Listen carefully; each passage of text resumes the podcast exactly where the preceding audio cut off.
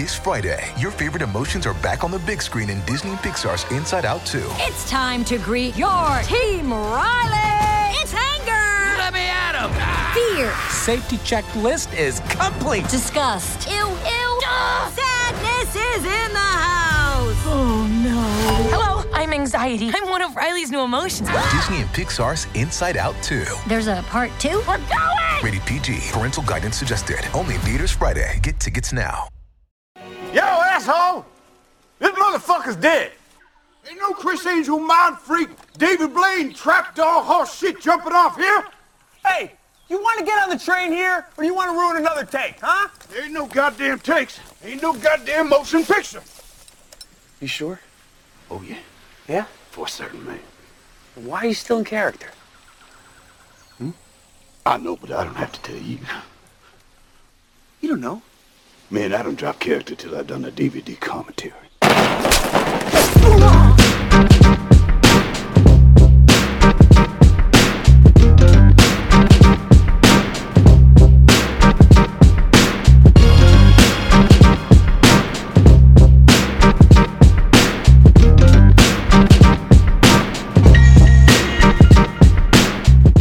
Before we start, can I just say that, yo, my team's nice as shit? Yeah. Okay. I just want to put that out there. Before, I know we don't talk hoop, but I just want to say my team nice as shit. That's all. I suppose.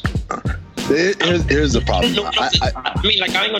Please don't give me like the X and O's. What reason why we're not? No, not a, just let me be a fan. It's not even that. It's just I want you to be prepared for the other side of the mountain. Right. Right now you're at the top of the mountain.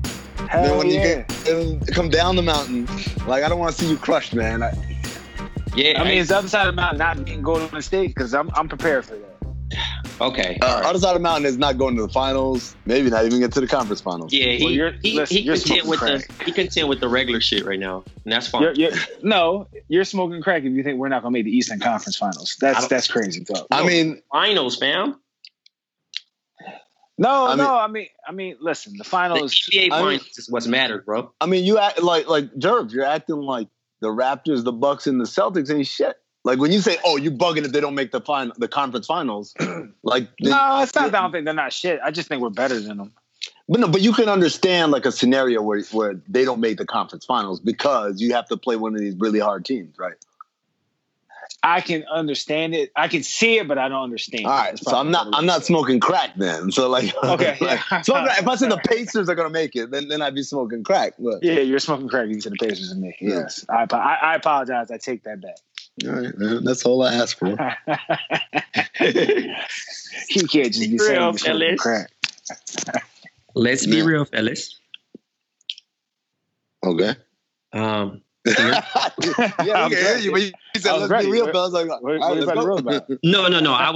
talking about Jerv. And his gas dreams. That's like your dad going.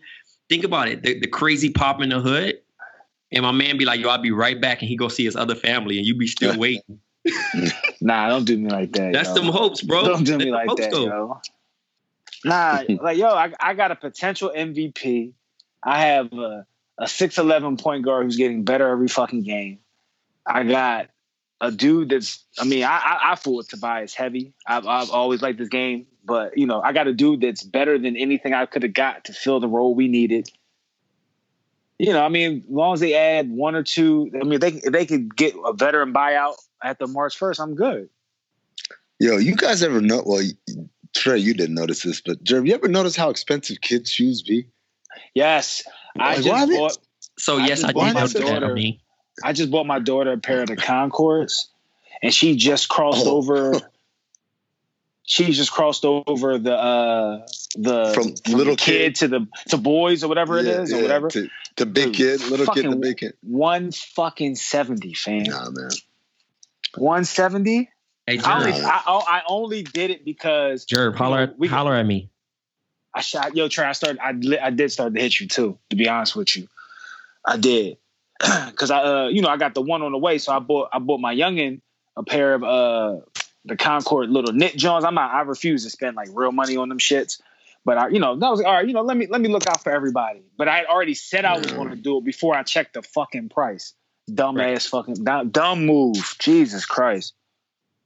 I'm out here, man. I'm looking, and we getting some regular Nike running shoes, man. Because here's the part that hurt my feelings. I said I'm gonna go into Skechers. Skechers would be cheap. Them bastards expensive as hell too. I'm like, where do Skechers get off having dude $50 sneakers? This ain't 10 years ago, fam. Skechers is a wave. Bro, I told y'all, holla at me, man. All right, man, I got you. Listen, you only got to tell me one time, bro. I'm hollering at you. As soon as this podcast is over, I'm hitting you up because I need to make a purchase right away. Hell yeah! And you know, I can buy my stuff in twos, man. The twins, man. Oh, they're the same size. They're the same size, thankfully. Yeah. Okay. But they can't share one pair of sneakers. I literally just showed y'all right now in the chat, by the way. Yeah, I know. I see it. Okay. No, I'm talking about the how much you save and found. Oh my god! But yeah, no, but man, like even like these are great savings, but I'm like they kids, man. Why is the sale price this expensive? Like, hey, just cause they got the Nike sign don't mean that they gonna look out for the kids. Come on, man! Like, well, I'm out here on Zappos, like, yo, what y'all got for me in the under $40 section? They got three shoes under 40, man. Hey, Jay. Yes. When's the last time you went to a doctor for like for the sniffles or something like that? I'm telling you, man. I'm the type of guy that just doesn't like to go to the doctors. So I will do anything. Shocker. I'll do my own research. I'll Google home remedies for even very scary situations. It's not a good thing for me. Isn't it weird? But like, I want to make fun of you for this, but I feel like this is most guys. Most guys don't like going to the doctor. Like, you can have something falling off your face. You're like, I'm fine. I just rub some tussin into it, and then we'll be straight, right? I always thought it was me, but it turns out I think it's a lot of us. It's a guy thing. It's a guy thing. And here's the crazy part, man. There are guys that are suffering from erectile dysfunction, and they still won't get help. They still, like you said, looking for home remedies and, maybe if I drink more water, all I got to do is getting, like, Tiger Balm and rubbing weird stuff on themselves. And I'm just like, yo, you know you don't have to go through this. You can see a doctor, and guess what, Jay? Don't even have to see a doctor in person. Yeah, dude, that's right. This is actually news to me, and exciting news. This is available. You don't have to go see a doctor. You can just go through Roman, a one-stop shop where licensed U.S. physicians can diagnose ED and ship medication right to your door. So basically, you do your consultation over the internet with a licensed physician. It's a real doctor. They make you go through a questionnaire. They ask you a bunch of things. And, when you are basically diagnosed, they will then write you a prescription. And then you don't even have to go to the pharmacy, Jay. You know how sometimes you fill out a prescription and you're like, the pharmacists know what this medication is for. It's a little embarrassing. Roman took out all of the embarrassment. Not only do you not have to see the doctor face to face, but also your medication gets mailed to you in a discreet packet so people don't know that, what you're getting in the mail. I mean, I can't believe this is like the future, this situation. Jade, I'm telling you, the future is now, man. Everything is a lot easier in the internet age. Here's what you do. You handle everything discreetly online. All you got to do is visit GetRoman.com/BOM, for Black Opinions Matter. Fill out a brief medical onboarding, chat with a doctor, get FDA-approved ED meds delivered to your door in discreet, unmarked packaging. Go online and get checked by the doctor. ED is a problem that guys don't tackle, but with Roman, it's really easy, so take care of it. For a free online visit, go to GetRoman.com/BOM. That's GetRoman.com/BOM for a free online visit. GetRoman.com/BOM. Wait till Waz hears about this. We got a fun rundown today, dude. There's so many questions I have here, man. Okay, I want to see where to start with. First of all, is our guest going to be on? I know. Yeah, I was going to bring him on right now, but I told Rob to call. So, okay, you want to bring on the guest right now? Now that we got now we're going to get into the topics. Yeah, because he's gonna hang out the whole show. Okay, good deal. All right, bring the guest on. We got a special guest for y'all today. We're trying to step it up here on Bomb. You know, not the regular, the usual voices you hear all the time. We're gonna get some variety in here. Yo, hello? What up? Yo, what's good? What's good, Kyle? What's going on? What's up, man? Yo, we got Kyle Anderson from the Memphis Grizzlies, a.k.a. Slumbo, on the line. Kyle, did Trey tell you the nature of this podcast at all, or did he just say hop on? He gave me a little rundown, but go ahead and drop the nature of it. All right. So basically, it started as an ESPN podcast where we talk about hoop and we talk about other things around hoop culture, whatever. So Trey, I want to start with Trey. Your Instagram story had me confused as shit. Like, is the blackface thing, like, was it created by a black dude? Was it not? So it was created by a black dude. And it's the dude named Patrick Kelly. If I say his own name. Yeah. So Blackface Kelly. Yeah. So Patrick Kelly was actually one of the first fashion designers, like African American fashion designers, like accepted in pretty much Paris and doing all the stuff Kanye wanted to do at the time. Back in the 80s, what he did was try to pretty much change the meaning of the blackface by putting on his clothes and kind of handing it to a bunch of white people and making them uncomfortable. He felt at that time, his grandma was a worker and stuff like that. And he said that was one of the inspirations of a kind of a tribute to his grandma. Like, look, this is how y'all looked at us, but I'm going to change the view on it. I'm going to attempt to change the view on it. Right. So this cat ends up blowing the fashion world out of the water. You know what I mean? Pretty much was the first fashion designer to allow proportioned women on the runway. You know what I'm saying? And so hold on. So you're saying, he had some thick girls out there? Or what you he had some thick joints out there. You know what I'm saying? Right? So then after that, he was the first guy to actually have the hearts on his clothes. So Comme des Garçons took that from him. He died in the 90s at 1990 of AIDS. Right. And everybody's just been remixing his stuff, but not paying homage. So what we're saying right now, so a couple of things. So the reason why we're bringing this all up, because apparently this week, New York Fashion Week, Prada and Gucci both unveiled some blackface-based fashion, right? One was it's a scarf or whatever. I saw the one model with the scarf and it got the big the big watermelon lips. It's a sweater? Yeah, it's a sweater. All right. So, and then the other one was a bag and it had the pickaninny. If you don't know what a pickaninny is, it's back in the days, they would have in the black and white movies, they'd have black people with mad fucked up nappy hair and just big old eyes and stuff like that. And wearing a maid outfit or dressed like a savage or whatever or something. So they had those things going on this week at New York Fashion Week.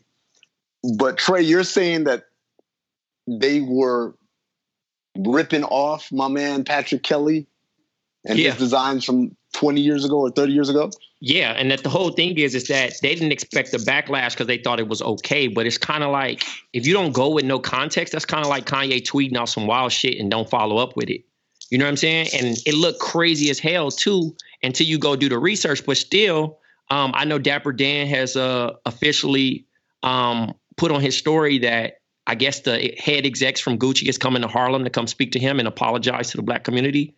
But I don't know. You know what I mean? I still think it's fake outrage. Was they ripping off or was they paying homage? They weren't paying homage because they didn't mention anything about it. Right. They just thought it was their creativity. You know what I mean? Like of them doing something new and cool. But if they mentioned them, how is that paying homage? Man, I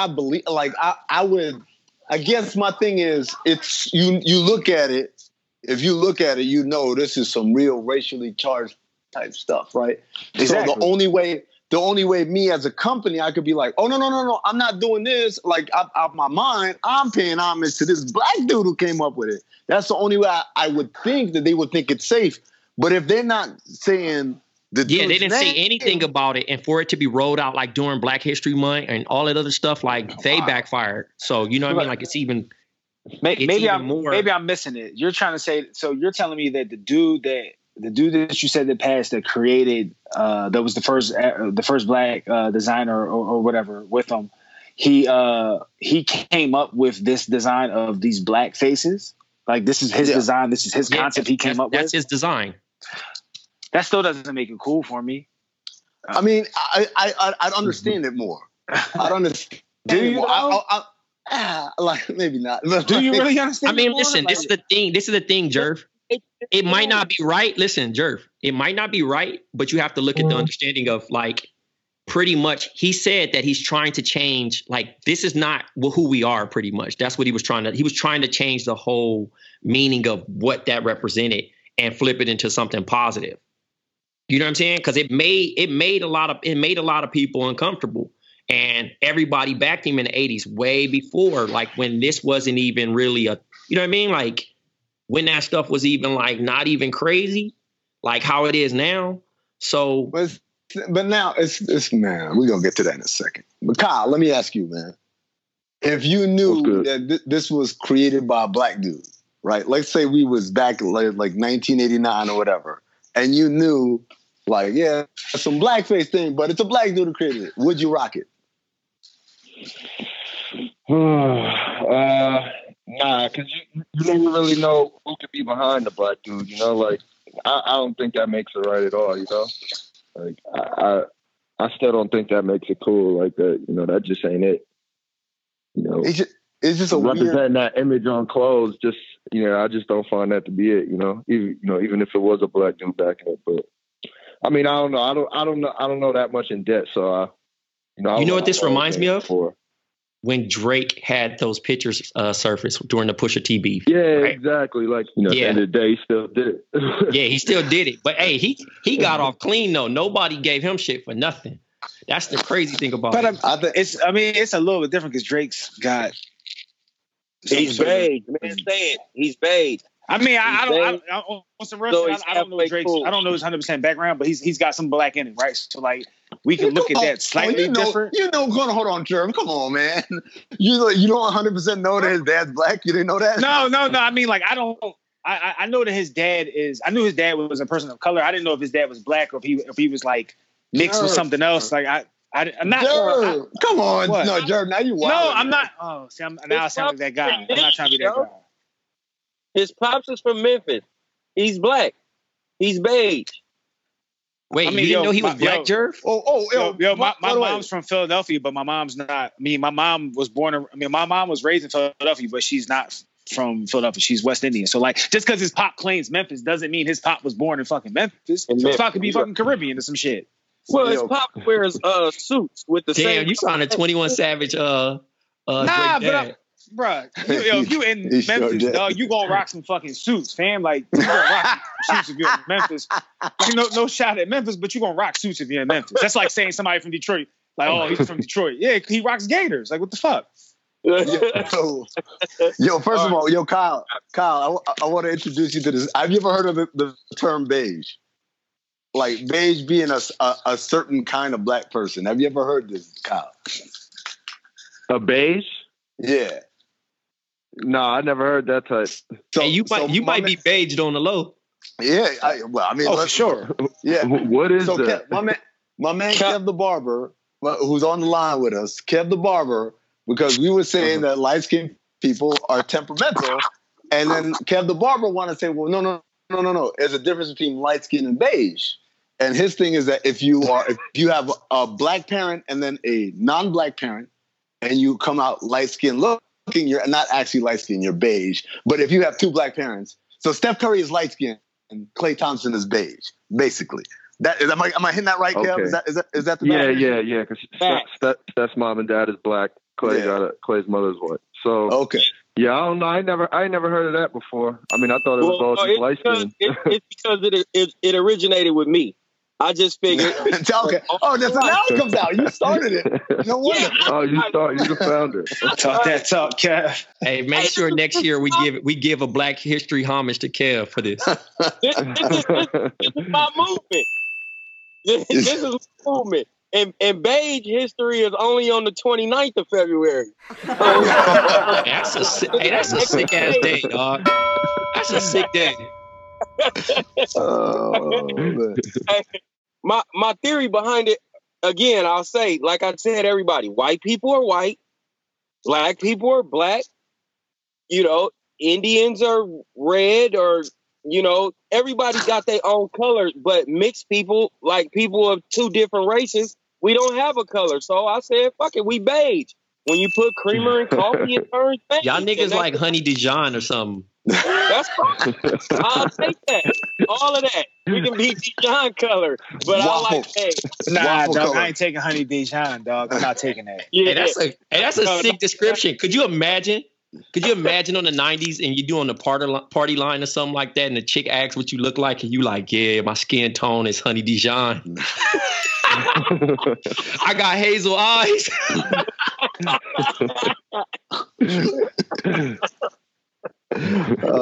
Ronnie Romance looking ass niggas, man. Yeah, y'all motherfuckers must be hungry or some shit. Like describing everything by food. we out on Gucci or what? That's what I was gonna ask. I want to go around the table. Yeah. Is Gucci and Prada out? Like, because I have items that were gonna make an appearance at All Star Weekend. Now they can't make an appearance no more. Don't be that guy, man. Dog. Prada ain't never been in for me, but I'm not about to take everything out my Gucci wallet and put my Gucci wallet in the drawer until it's cool again. What if it get cool again? I mean, it's gonna get cool. Hey, it's gonna get cool because it's posted. Nah, no. Remember, Cristal? Cristal got killed forever. No one ever drinks it again. Shout out the big homie.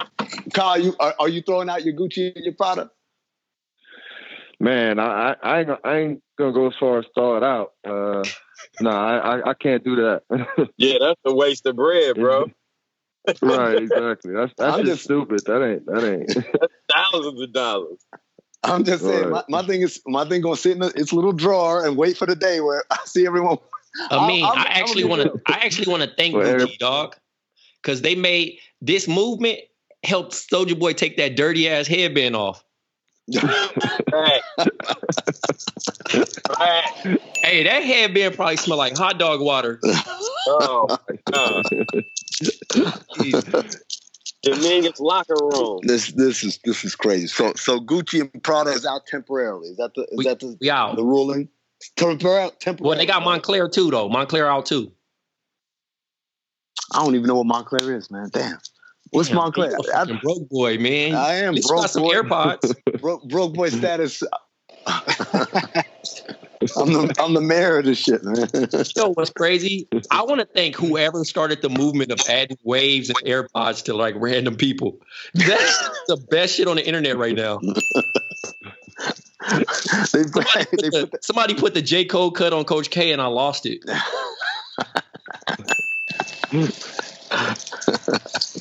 Oh man, my favorite one was they had magic with the waves and the AirPods.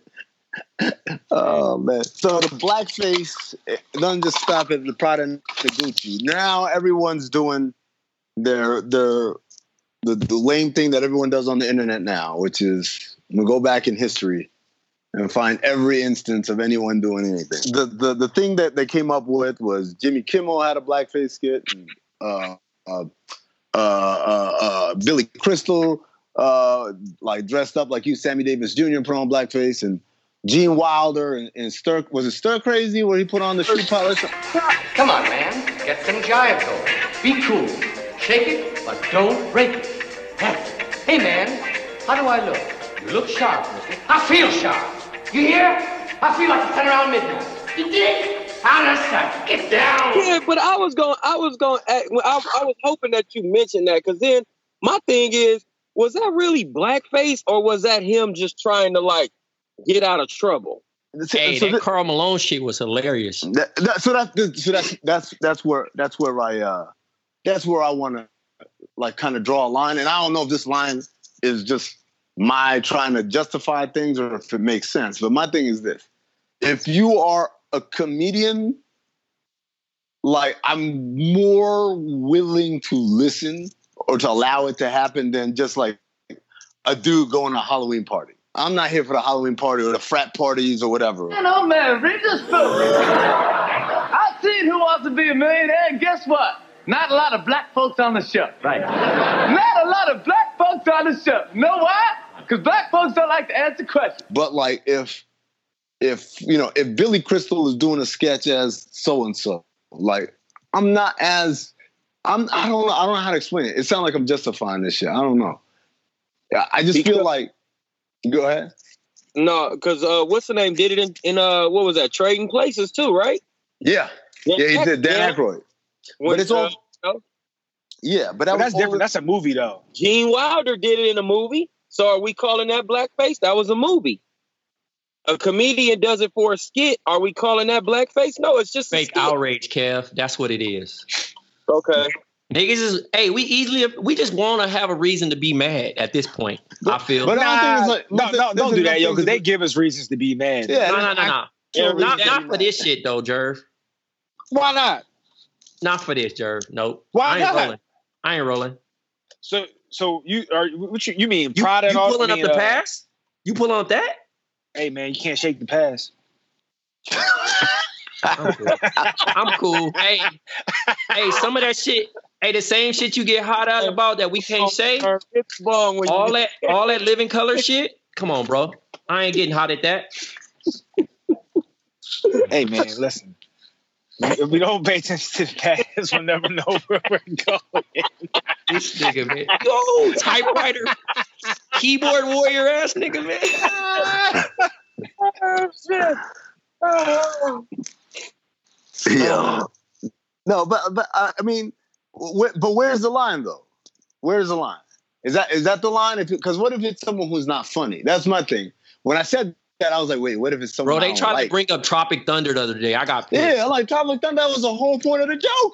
The whole point of the joke was this dude was so much in character that he would actually get his skin tone pigmented to be true to the character. That was the whole point of the joke. It's not me. See, I guess. Oof, I don't know, man. I still feel like I'm justifying, but I feel like they're reaching, bro.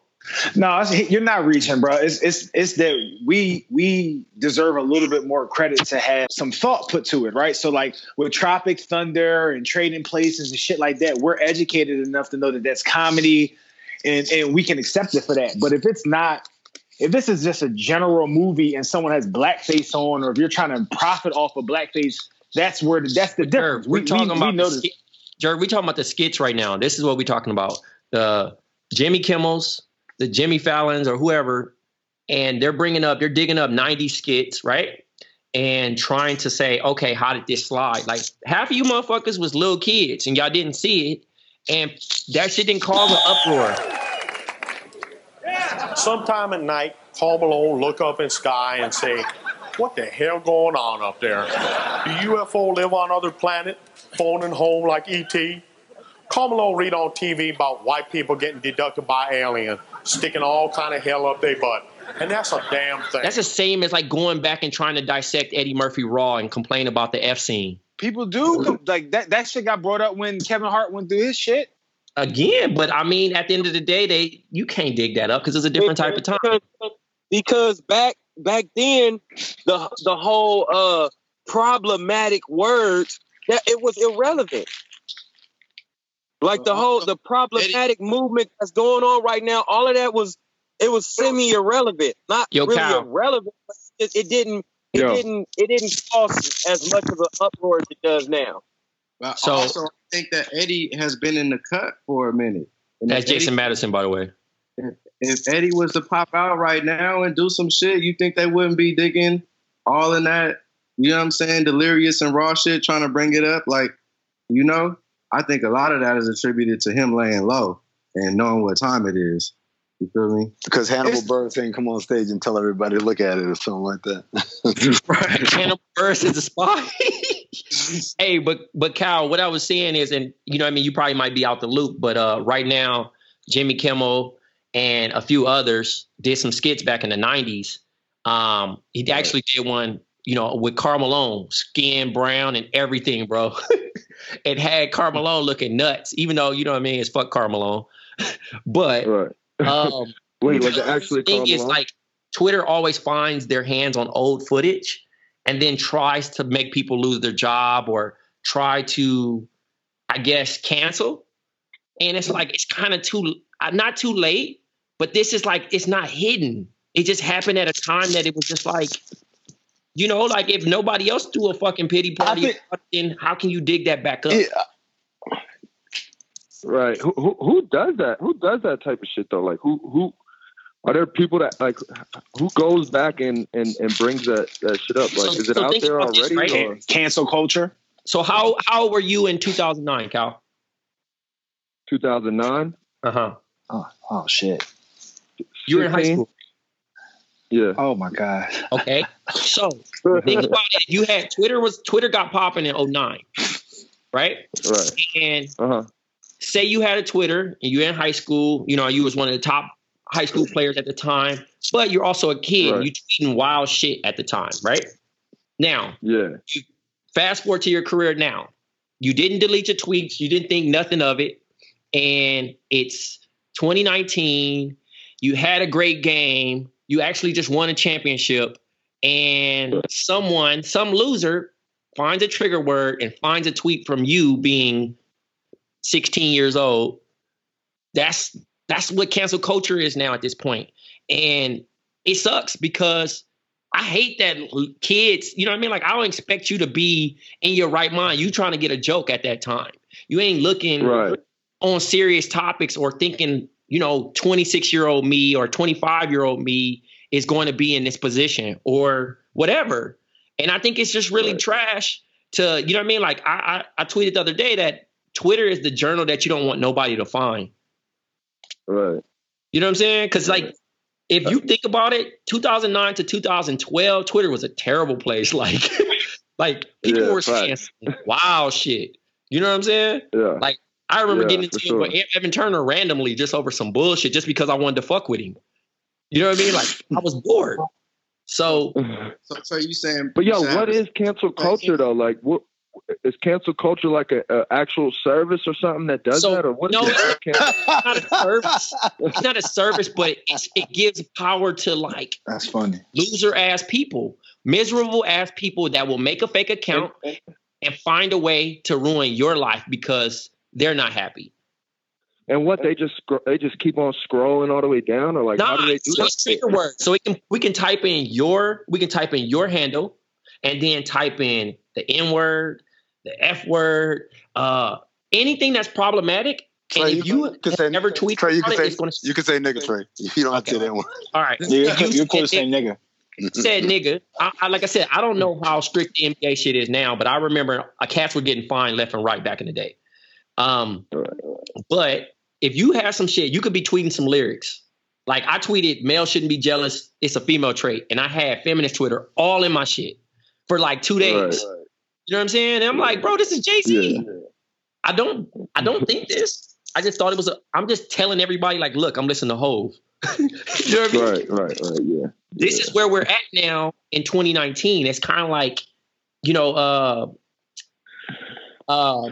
Keenan Ivory Wayne said that In Living Color was getting so many complaints that people were showing up to the studio, but it was kind of too late because they were already in production. Now look at Roseanne's situation where she got canceled immediately off Twitter because we can watch something and be tweeting live and complain. Yeah, but you know, but Trey, there's the thing though, like she deserved that though.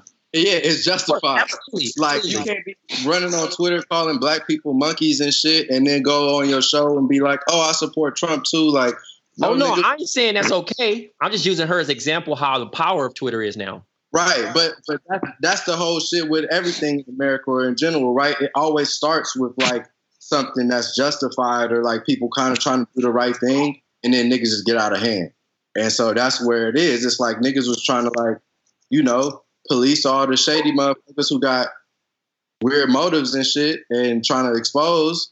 And niggas did that, but niggas just got happy with it. Everything's a problem now at this point, fam. Yeah, and look at that Rudy Gobert shit, bro. Right. I would have lit his ass up if he was my teammate. But again, we are targeting male mask. You know what I mean? Like, what are we? Toxic masculinity? No, but yep. See, my thing is that's the problem. Like, people are taking things that are not like. Again, just like me and Jerv were talking about earlier, like. There's real shit to get mad about. There's real toxic masculinity to get mad about. Us making fun of a dude crying because he made the All-Star team is not that. That's the problem. And so there's a difference between, to me, there's a difference between when Jimmy Kimmel puts on blackface and acts like he Karl Malone. Man, that's just a joke. But Roseanne ain't joking when she talk about the president, or you know, or President Obama, I should say, or Michelle Obama or whoever. She not joking. She being real. That's who she really is. That's how she really feel. And that's the difference. It's people are taking what should be kind of lighthearted stuff and applying to it the same standards that people who are actually fucking up. There are people who try to, like, at one point say that what I do on Twitter is just like what the president does. I'm like, no, it's not. Because I'm not signing no bill, no laws in effect, man. Like, I'm just some dude. Don't sell yourself short. I mean, you can do anything you put your mind to, bro. Thanks, Jerv. I mean, the lady she was talking about was Valerie Jarrett, by the way. But I feel you like 100%. Like, there should be a line of, we understand that this nigga's telling a joke and this shit is funny. And this nigga, like, he's a regular person that's a politician now. That's going to some party dressed up in blackface with a KKK nigga. Like, we should be able to discern those two things. Like, that's obviously two way different actions at play. Right. And so, like, the hard part is, that's why when I was talking about, you know, Gene Wilder or whatever, all those dudes doing the blackface, like, how do you draw that line? And so that everybody, because the whole thing is, we don't make laws for smart people who can see the difference between this and that. We don't make rules for that. We make rules for the idiots that need someone to say, hey, don't steal from people, because they'll come back and they'll want their shit back. Like, so how do we make it so that it's clear to everybody who can do this and who can't? That's the almost impossible question. That's why we are right now. The wrong people got the power, fam.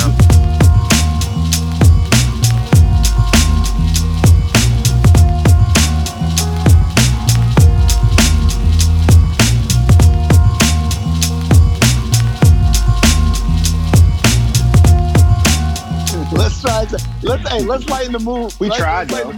Yeah, we tried. We gave it our best effort. Hey, last week we did a lot better than we did last week with my man from Empire. Oh yeah, come on. Hey, what's the proof? What's the facts on that? My man said he was the gay Tupac though. That was wild. Yeah, that was.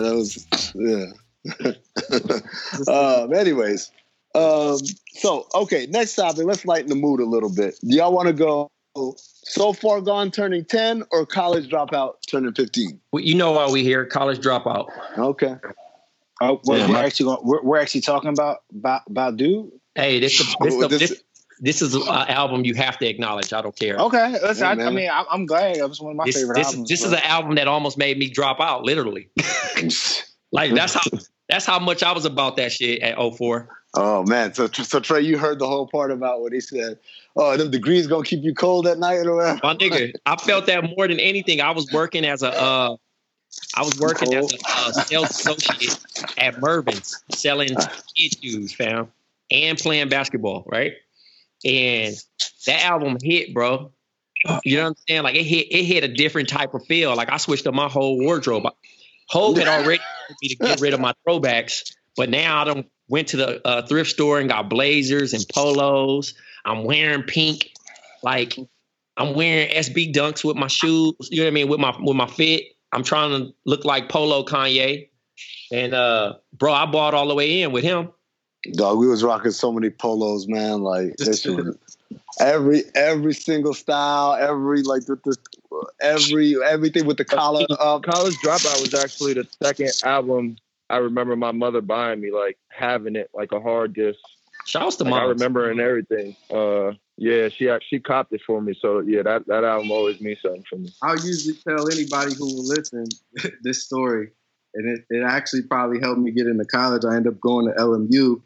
But, you know, long story short, I met Kanye when he was recording The Dropout. And I picked the skits, or I helped him pick the skits that ended up on the album. It was crazy. Yeah, because, you know, I was just heavy into producing at the time. I'm on Fruity Loops, the whole nine. His piano player was in my church. My pops was like, oh, you doing all that bullshit on the computer. Like, you need to fuck with a real musician. And so I played my beats for the piano player, and he was like, oh, who you like? And I was like, oh, I like this young dude, this new dude, Kanye West. And he was like, I'm working on this album. You want to come meet him? I'm like, fuck yeah. So went and met the nigga.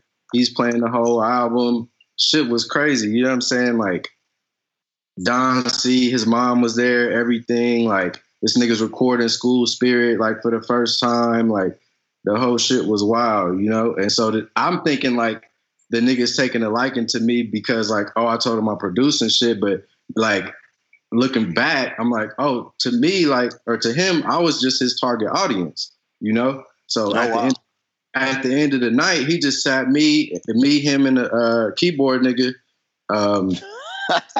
Sorry, I mean, being this keyboard nigga. The keyboard nigga is funny. Disrespect my EP. Shout out to Irvin Pope. That's my mentor in the game. Nigga's the OG. He does his thing. But it was just us three after, like, all, you know, Tony Williams, everybody left. And he just plays, like, 30 minutes of D-Ray just riffing. And so basically any parts that I was laughing at, he was like telling the engineer, like, yo, keep that part, yo, keep that part. And basically all that shit ended up on the album. And, you know, like, he was typical Kanye, you know, all of the shit that people said about him, like, very egotistical. He's rapping to everybody in the room. Like, you know, somebody came in. I remember some dude came in for, like, a Barbershop 2 soundtrack. He was looking for songs. And Kanye just playing him the album, telling him, like, this is the best song. No, this is, like, you know, this is the best shit you ever heard. Like, you know, and he was just full in his bag. And yeah, he still was trying to prove that he was a rapper too, you know. For sure. Because he don't really rap like that no more. You know, I mean, I'm not the one that has to say it. Stop. I'm not the one that's going to have to say it. I never thought he could rap. Yeah, I never thought he could rap? No. I love this album. I love this it's album. It's a lot of cats. You know what I mean, though? But I it's never a lot of cats rap. That say that Kanye is their favorite rapper. That's kind of crazy to me because that's wild. But his flows are whack. Delivery is terrible, but his beats are on fire. So I ride with his album because I love the beats. Well, let me ask y'all this. So around the room, what was your favorite track on this album? Trey, start. It has to be Last Call, bro. The storytelling is, like, unreal. It's up there with Biggie's Story to Tell because of... Whoa. It is. What do you mean? What do you mean? Okay, please listen because actually it's real life experiences. You got the genuine Hove laughing, bro, like a genuine Hove experience right there as the intro. And then he's really painting the picture of, like, everything. When you sit there and you listen to every minute of that song, you can... kind of like go through the motions, like, damn, this nigga got evicted. Him and his mom got in the car. They moved here. Like, that song was crazy to me, bro. That shit gave me chills. Now, it's a bunch of hard records on there, but Last Call is my favorite by far. Jerv, what you got? I was actually just looking through it again. I like everything. I damn like everything on this shit. How you pick a favorite? Yeah, I mean, if I had to pick a favorite, it'd probably be fucking... Well, what song you played the most is pretty much kind of your favorite. Yo, I play Jesus Walks a lot. I ain't gonna hold you. Like, I fucked with Jesus Walks. Oh, man, I thought that was... I thought that was just too preachy, man. I'm like, bro, I don't need your religion. It was different at the time, though, bro. I guess. I felt like the production was kind of different, but I don't know. Kyle, what was? Hey, I'm surprised you didn't say two words, Jerv. To be honest with you, I thought Jerv would have. I love two words, but yeah. By the way, the only person who went with the two words kind of flow was most deaf. Everybody else fucked it up. Freeze flow is unorthodox to begin with, bro. So he got to do his own thing just off top. I'm surprised nobody said get him high. I was just about to say get him high. Of all this time that I was in that studio, when that nigga played that song, that shit, I swear to God, sent a chill through my spine, dog. I was like, what the fuck is this? I think the beat hit hard, though. That's why. Yeah. Because I think that was the main thing for us right there at that point. Uh-huh. B didn't come out before this, right? B came out after this, right? Common's out. B came out after that. After. Kyle, what's your favorite?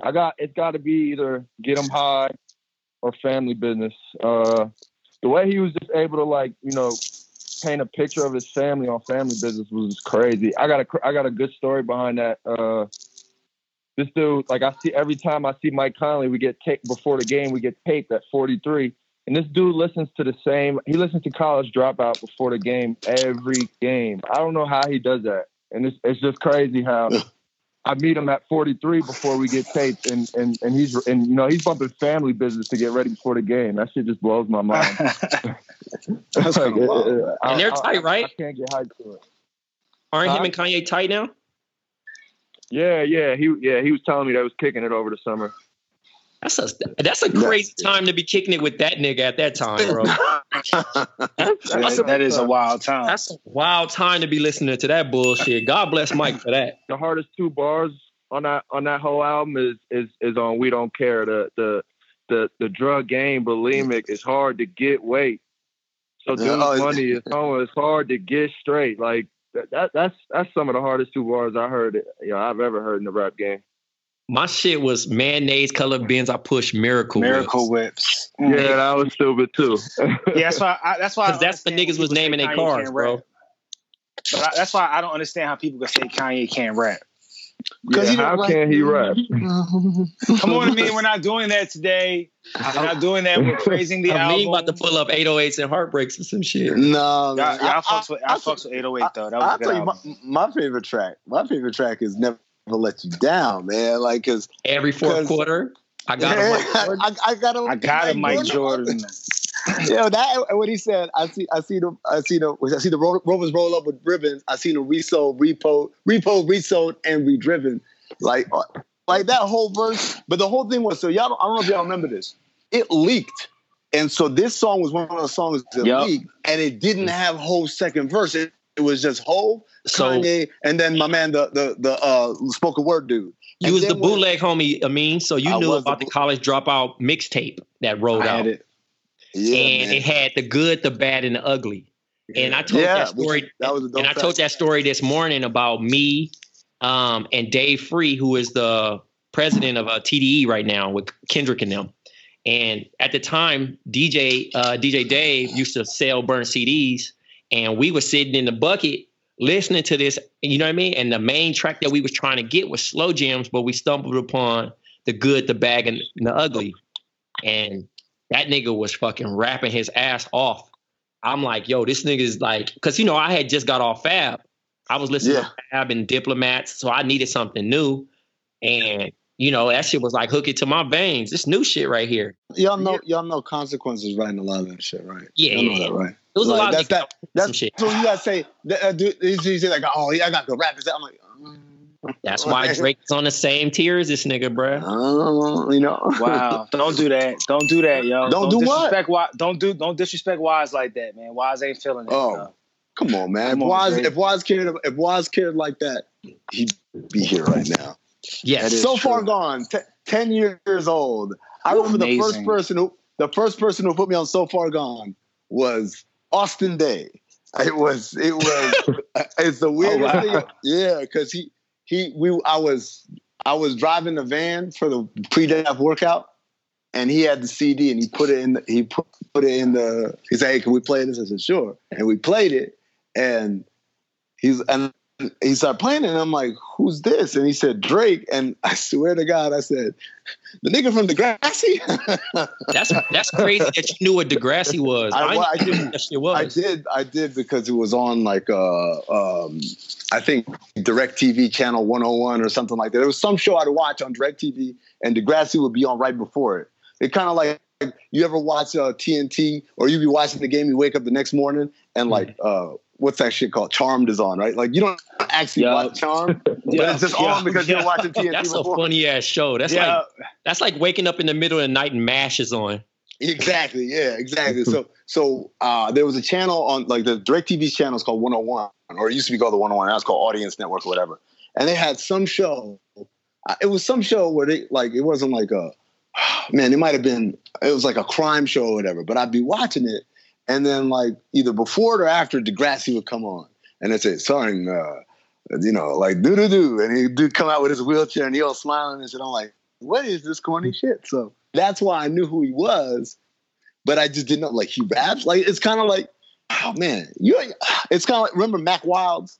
Well, they always they're like, I was like, Mac Wilds, the next one from The Wire, like, he's got a music career. Like, it just sounds kind of silly when you first hear it. Like, and then like you start yelling, all right, he's not bad or whatever. And so that's how I heard So Far Gone for the first time. So I too was a bootlegger. And shout out to everybody that bootlegs. That bootleg, right? So this was actually the time where 2007 to 2010 was a weird era because albums were starting to get really trash and everybody was putting like hard ass mixtapes out. Yeah. And I had stumbled upon, because I was just Dat Piff heavy. Anything that was top 8 on Dat Piff or free on Smash, I was downloading. So I still to this day got a hard drive full of like maybe 20,000 mixtapes, right? Random niggas, like LA the Dark, like a lot of Dark Man. Niggas that I never listened to in my life. God, you were not listening to them. Nigga, I had a lot of Dark Man, bro. Any nigga that nigga, I had Asher Roth, all them shits, right? Oh my God. So shout out to Asher. So I had Comeback Season, which Drake had this fucking P coat on. I don't know what's going on with it, but I'm like, let me listen to it. Now he's freestyling over a couple tracks and I'm like, all right, this dude's cool. So during the time, Brandon's in high school, but he's getting ready to go to Italy. So while he's in Italy, I'm sending in, on Skype all the albums I had on my hard drive. So I was seeing maybe like 20 albums a night and just leave them there on Skype so he can have them on his iPod. And So Far Gone came out in 2009. So he was a rookie by then at the end of the season. This is like during the NBA Finals playoff, kind of. Not really. No, it came out in February. So, but it took so long to like, I guess, develop a buzz because it was a mixtape too.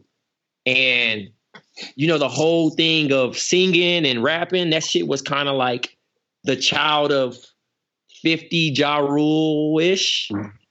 You know what I mean? Because it's not really 50 Ja Rule, though. You got to give Ja's credit, yo. All right. There's no 50 Ja Rule. Ja Rule-ish, right? Shouts to Ja Rule. And his... Man, that ain't fraud. That ain't fraud. Hey, that's but what about them? False advertising. That's not fraud. That's not fraud. That is, I would call that false advertising. What'd you say, Kev? What about Nelly? Nelly gets before Nelly though. But yeah, Ja did do it before Nelly. Ja did it before Nelly. Nelly was rapping when Nelly first came out, and then Nelly didn't really start singing until he did the fucking double disc shit. So long story short, the mixtape was crazy to me. And it was being played by everybody. But it got so much of a buzz that like that should have been his debut album. Hell yeah. But, you know, things happen and it became one of like easily probably one of the greatest mixtapes of all time. Right. I would say it's definitely top 3. And top 3 mixtapes ever? Yes. Yeah, for sure. Yes. I remember look at Jerry about to have an aneurysm in it. I remember when I first heard it. And it's similar to y'all. It's just like I had a boy who was big. Damn, Jer. My bad.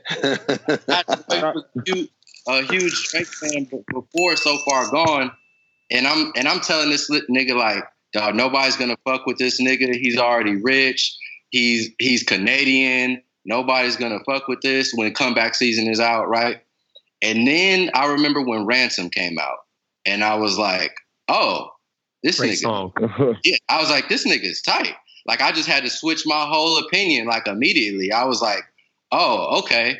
And I'm still like, I don't know if people's really going to be fucking with him. He's kind of corny, like, whatever. So the first time I listened to So Far Gone in full, I was with Pac Div and Swift D. And we was at their old apartment in Mid-City. And it was like all the lights was off in the apartment. It was just like a couple chicks, niggas in there playing 2K, smoking, whatever. And you could kind of feel the separation of just like the music that he was making, the music that they were trying to make, and the music that everybody else in the industry was making. And you could just tell like, oh, this nigga's doing something different. Like, and it's working. You know what I'm saying? NBA 2K8, by the way. That shit was fire with Chris Paul on the front. Super. Super. But yeah, that was just like, it was almost immediate. You know what I'm saying? Like, there was no, oh, we, you know, 2 weeks, whatever, gotta let this heat up. It was like out the gate. Everybody was just like, oh yeah, Drake. Like, you know? I stand corrected. Great. I played at 2K8 the whole season, though. You said what? You couldn't play that 2K8 the whole season, though. No, at the time I was a senior in college, so like I was I was playing my settings was crazy too, by the way. Like niggas was playing on like 60 speed, 6 minute quarters. What? Yeah. 60. See, I never was one of them dudes, yo. Just check right. Nah, but we was playing for cash, Jerv. We were playing for $20 a game, bro. Nah, so, like I hear you. I just don't feel like I don't adjust. Like, I don't mess with the sliders, man. I don't touch the sliders. Don't touch the sliders. You told me you mess with the speed, man. I mean that. Of course, that shit was too slow. Nah, bro. We like I'm like Jerv, check rock. Like that's the game. You don't like the game? Go play something else. Only thing I need to make sure, bro, is we on Hall of Fame. That's all I need. Yeah, Hall of Fame. Make sure it's on Hall of Fame, and then just check rock, yo. Like, let's not change no settings. Let's not make it easier or harder. The new 2K ain't it. I ain't rolling. What? Nah. I fucks with the new 2K. I didn't like it at first, though, bro. I like it now, though. It's realistic. Man, if it ain't Red Dead Redemption, I don't want to hear about it. I'm sitting next to my homie that hates the new 2K. Like he hates it. Hates it? I like it though. I think it's realistic. I think you got to do more. Yeah, it's more of a cerebral game. Like you got to have IQ about your decisions. Hell yeah, you're not just out here just doing video games. I can respect that part, right? And it was one person. It's two people actually I couldn't beat right at this time. Daniel Hamilton, who actually plays for the Hawks now. We used to call him Baby D back then. All this nigga wanted to do was play video games. He's the greatest 2K player I've ever played in my life. He finally quit playing video games and actually took basketball serious. And then Marcus Williams. This nigga Marcus Williams would be playing. He wouldn't guard the actual player. He would have the defense guard you and then just kind of intercept the passing lanes. But the nigga was super like heavy IQ about it. I do that shit. I do that. I don't respect you, bro. If you play with the best teams on the game, and then you also don't guard me on the ball, like I can't respect you. Fam. Why do people get so mad at that though? I don't know. It is a part. Kyle, it is a part of the game though. I do respect that. Like my homies get mad at me about the same shit, and it's like, yo, don't worry about what I'm doing, trying to win. Like. Don't worry about what I'm doing. You do you. I'm gonna do me. What's the consequences of a blowout? 20. You get dubbed. You off the sticks. So here we go. There's a few entourages in LA, right, that had wild ass rules, right? So if you're a part of James Harden's entourage, right, and he dubbed you in Madden or 2K, right, at the time. You would have to stand in front of the screen with a $20 bill, right? So, and they would take a picture. And then we would play for push-ups called on demands, right? So we would say, that's okay, cool. We're going to play. Hey, no, listen. So we'd be like, okay, we're going to play for 50 on demands. If you lose, the on demands could be called upon anytime. You could be talking to a chick and be like, yo, give me 10. Yo, that's cool. That's cool. I'll take that. I'm not doing. My nigga, we had niggas doing push-ups in the club though, Jerv. That shit was the worst shit ever. Listen, yo, that's his part. That's his part of the game right there, yo. Yo, Swift B is definitely the best 2K player I've ever seen. It's something about producing niggas and niggas that on the computer all day. Niggas. Hey, producer niggas need to be in the 2K league. Along with keyboard niggas. Keyboard niggas. Hey, keyboard niggas, stay away from keyboard and producer niggas, bro. These niggas is lying. Nah, you know why? But you know why, Jay? You know why? Because they be on buses, and that's all they do is play video games on, like when they're doing those cross country trips and stuff. Because like from my cousin and them, like for them it's FIFA. Them dudes play FIFA like every. I love FIFA. They play FIFA. So now that like when you hear about some random dude getting transferred from like 3rd Division Greece to like Chelsea. They know that dude. Cause, that dude is nice and that he got like a 65. I'm like, what are y'all talking about? Are you talking about the FIFA niggas? Yeah. Yo, FIFA. They know everybody. Hey, FIFA Twitter is crazy, my niggas. Them niggas know everybody. I'll be like, how you even know this, bro? How you even know that team is that good? Because they sit around and play all day. They literally sit around and play all day. Like, I'm talking about like a 14-hour, they drive from LA to freaking Salt Lake City, and they're doing nothing but playing FIFA the whole time, like nonstop. Yeah, that's sick. I'm cool. I'll be over that shit after a while. Nah, FIFA's nice, yo. No, it's cool. No, it's a good game. It's a good game. But if you get into FIFA, trust me, bro, I thought the same thing. But there was a minute when I was up at ESPN. There was a minute everybody up there played FIFA, so I didn't really play 2K when I was up there like that because everybody played FIFA, and FIFA is crazy. Like when you sit down, like I'm telling you, you got to give it a fair shot. Hey, do y'all get winner's fatigue? No. And what I mean by like running the entire house or whoever's around, and then you want to pass the stick because you don't want to play no more. I've gotten up and walked away. Like my nigga, I beat like 5 people in a row, and I was like, all right, y'all niggas is trash. I'm out. I'm gonna tell you. Nah, bring me 2K, number 6. No, I'm gonna tell you right now. 2K, was it 2K11, 2K12? I used to play with the New Jersey Nets. And motherfuckers would come in and laugh.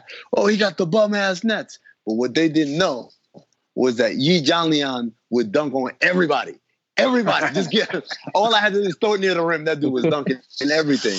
So Anthony Morrow was on that team. Anthony Morrow was wet from 3. So I used to just I would just like run out there. I would sit Brook Lopez. I would start Yi at the 5.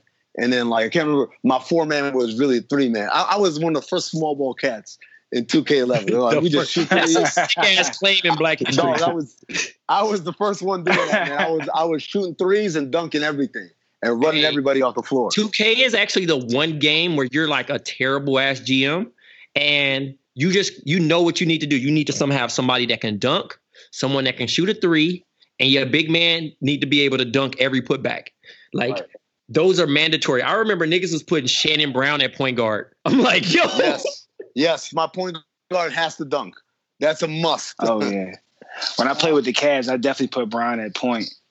Yo, 2K7, Sasha Pavlovich was like killing, nigga. Yes. Like, that was a random person to have and get off with. Like, yeah, I had 17 with him. And he helped us win the game. The Brandon Roy 2K8, by the way. Brandon Roy was nice. Shouts to B-Roy.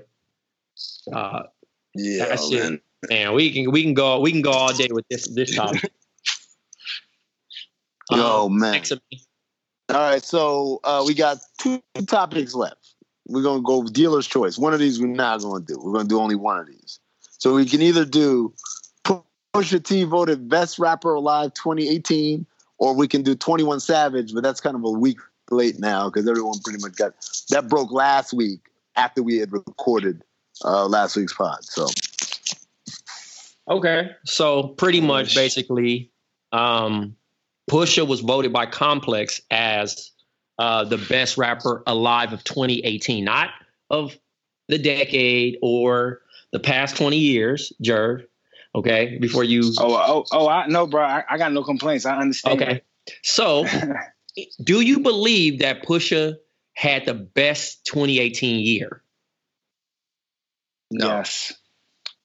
I'm going to say yes because. Who said no? Who said no? Wait, who said no?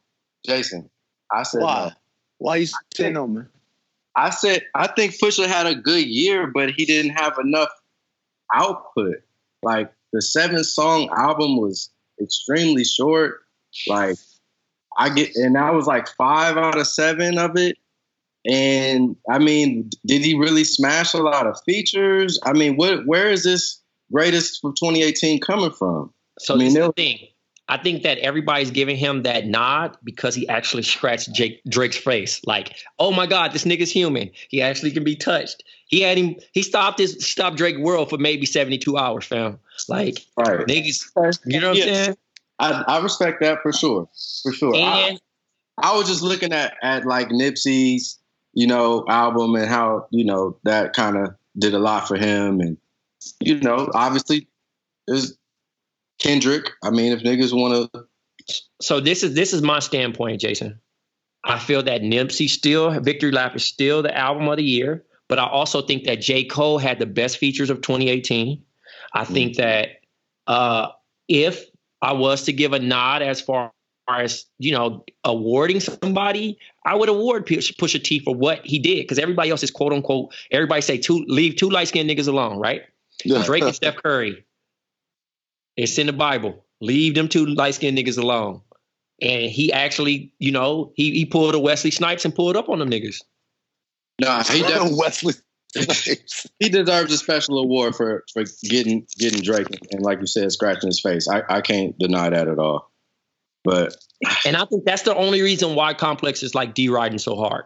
I peep how great Pusha T. I'm not the biggest Pusha T fan, honestly. Like, he's nice. I'm not, don't get me wrong, but I don't know. Every bar is just about, is about drugs and selling drugs. Like, I don't know. But he's consistent. I ain't the biggest Pusha T fan, but he's nice. You can see it though. Like, you can see he got it for sure. Yeah. But for sure. I wouldn't say he had the best year in the game, but. So who do you think deserves it in 2018? Y'all didn't mention Meek. Like, what's wrong with that? Like, nothing's wrong with Meek. Wasn't enough. Nothing's wrong with Meek. I think Meek is fine. He had a good comeback. Great, like, and I think his last album was great. So, like, I don't want to call it like a a huge comeback because his last album was really good to me. Yeah, but wins and losses. This album he put out, this album he just dropped. That shit, top to bottom is that's probably his best work. I mean, the production he brought in, Guru. And he tapped in with some, he had some great samples. And then also, like, the sound quality was there. So, I mean, I'm not mad at that choice because I hate the term comeback. Like, that's kind of cliche now. Nigga, you ain't been down bad like that, fam. But I understand. Right. I understand from the standpoint of, he was never coming back from back to back. Nah, yeah. We pick and choose who we, the fans pick and choose who's hot and who's not, right? But right. Niggas that really rock with Meek, the niggas that got the fucking unload and loading truck jobs and the I gotta get up, it's 32 below and go grind, them niggas is rocking with them. You know what I'm saying? That's the same as they... That's true. You know what I mean? Because different temperatures, you gonna feel a different type of music, right? I always joke around about niggas that like Dave East. I think Dave East is good, but Dave East also makes D2 warm-up music. Yeah. But so look, is Kendrick just like the LeBron where he's just the best, but niggas don't give him the MVP every year? Like, I'm gonna say Cole is Bron on that. Well, I'm just saying like, that Black Panther soundtrack was hard as fuck, and he had the Rich the Kid feature, which was hard. You know what I'm saying? Like. He did he was on Nipsey's album. That feature was hard. Like, so my thing with Kendrick is he has tons of versatility. He can get on any type of track, right? Right. My only thing is that I really want to see somebody actually slap Kendrick on a track, right? And really, he's never been challenged by a real opposing foe, and I need to see it. But that's my point. Is he a lesser Is he Floyd then? Because he can't. Nobody is on his level right now. He works. No, I don't think that nobody's on his level. But I think he's respected enough that nobody's really trying to really do that. I think Cole is the only person that can kind of friendly spar with him. Like, all right, bro, I'm gonna jab you really quick and let's go back and forth. But this ain't really no beef. Right. You know what I'm saying? But I really want some real beef, not where that he gonna take at that point, because obviously he tries to pitch a different message. But I just want to see him hop in the ring one time. Like, I thought the Pusha T shit was healthy for rap. I agree, but that's what I'm asking. Is his career diminished because people are too scared to get in the ring with him? No, not at all. Not at all. I mean, also, he didn't put out an album this year. I mean, the soundtrack, that was a compilation, right? Shout out to my man Soundwave too. Does Black Panther count his album though? They got Future a Grammy. They got Future a Grammy today. Shout out to them. Oh, shout out to that. Yeah. Do we give a fuck about the Grammys? We ain't never fucked with them. Yeah, I thought Ho said we shouldn't fuck with the Grammys. I'm still Will Smith with these Grammys, bro. Yeah, man. All right. Well, damn, man. I think that's everything. I think that's everything on the list. We got anything else? Any other parting shots? Anybody got to plug something? Yeah, Boston, man. We got to plug Boston live show March 2nd. Tickets, are they available? I don't even know. They might have been sold out, but they're not. I haven't checked, but I think we still got general admission left. All right. Well, if you still looking, check at Jade Hoy. Check his profile. He's got the link. All the ticket information you need. March 2nd, Boston at the Middle East in Cambridge, Massachusetts. Everybody going to be there. I'm going to be there. Jerry going to be there. Trey going to be there. Everybody going to be there. So definitely check that out. And shout out Black History Month. Yeah. Yeah. Nigga said, yeah. Shout out to Black History Month. Shout out to the nigga. Hey, shout out to the nigga that pretty much said, hey, what you about to do after he closed? Like, he deserves a Black History Month homage. Nigga.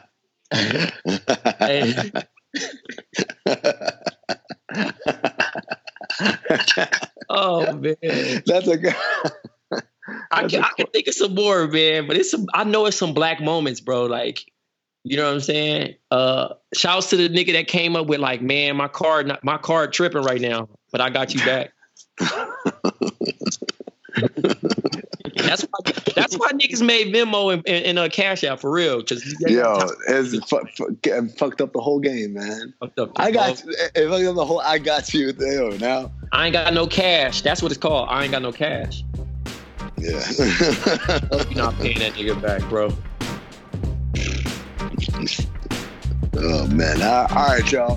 Thanks, Kyle Anderson, for joining us. Thank you, Madison. Thank you, Kevin Barber. Thank you, Serve. Thank you, Black Trey. Thanks, Rob, on the production. This has been Black Opinions Matter Monday. Remember, if you see white people in blackface, slap them.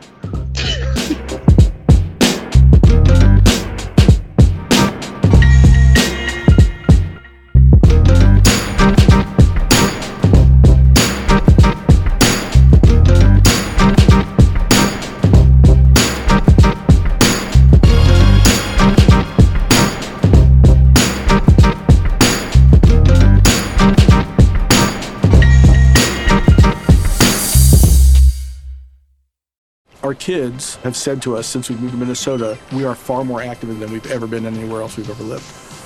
Moving to Minnesota opened up a lot of doors for us. Just this overall sense of community, of values that, Minnesotans have. It's a real accepting, loving community, especially with two young kids. See what makes Minnesota the Star of the North. New residents share why they love calling it home at exploreminnesota.com/live. Our kids have said to us since we moved to Minnesota, we are far more active than we've ever been anywhere else we've ever lived. Moving to Minnesota opened up a lot of doors for us. Just this overall sense of community, of values that, Minnesotans have. It's a real accepting, loving community, especially with two young kids. See what makes Minnesota the Star of the North. New residents share why they love calling it home at exploreminnesota.com/live. Our kids have said to us since we moved to Minnesota, we are far more active than we've ever been anywhere else we've ever lived. Moving to Minnesota opened up a lot of doors for us. Just this overall sense of community, of values that, you know, Minnesotans have. It's a real accepting, loving community, especially with two young kids. See what makes Minnesota the star of the North. New residents share why they love calling it home at exploreminnesota.com/live. Our kids have said to us since we moved to Minnesota, we are far more active than we've ever been anywhere else we've ever lived. Moving to Minnesota opened up a lot of doors for us. Just this overall sense of community, of values that, you know, Minnesotans have. It's a real accepting, loving community, especially with two young kids.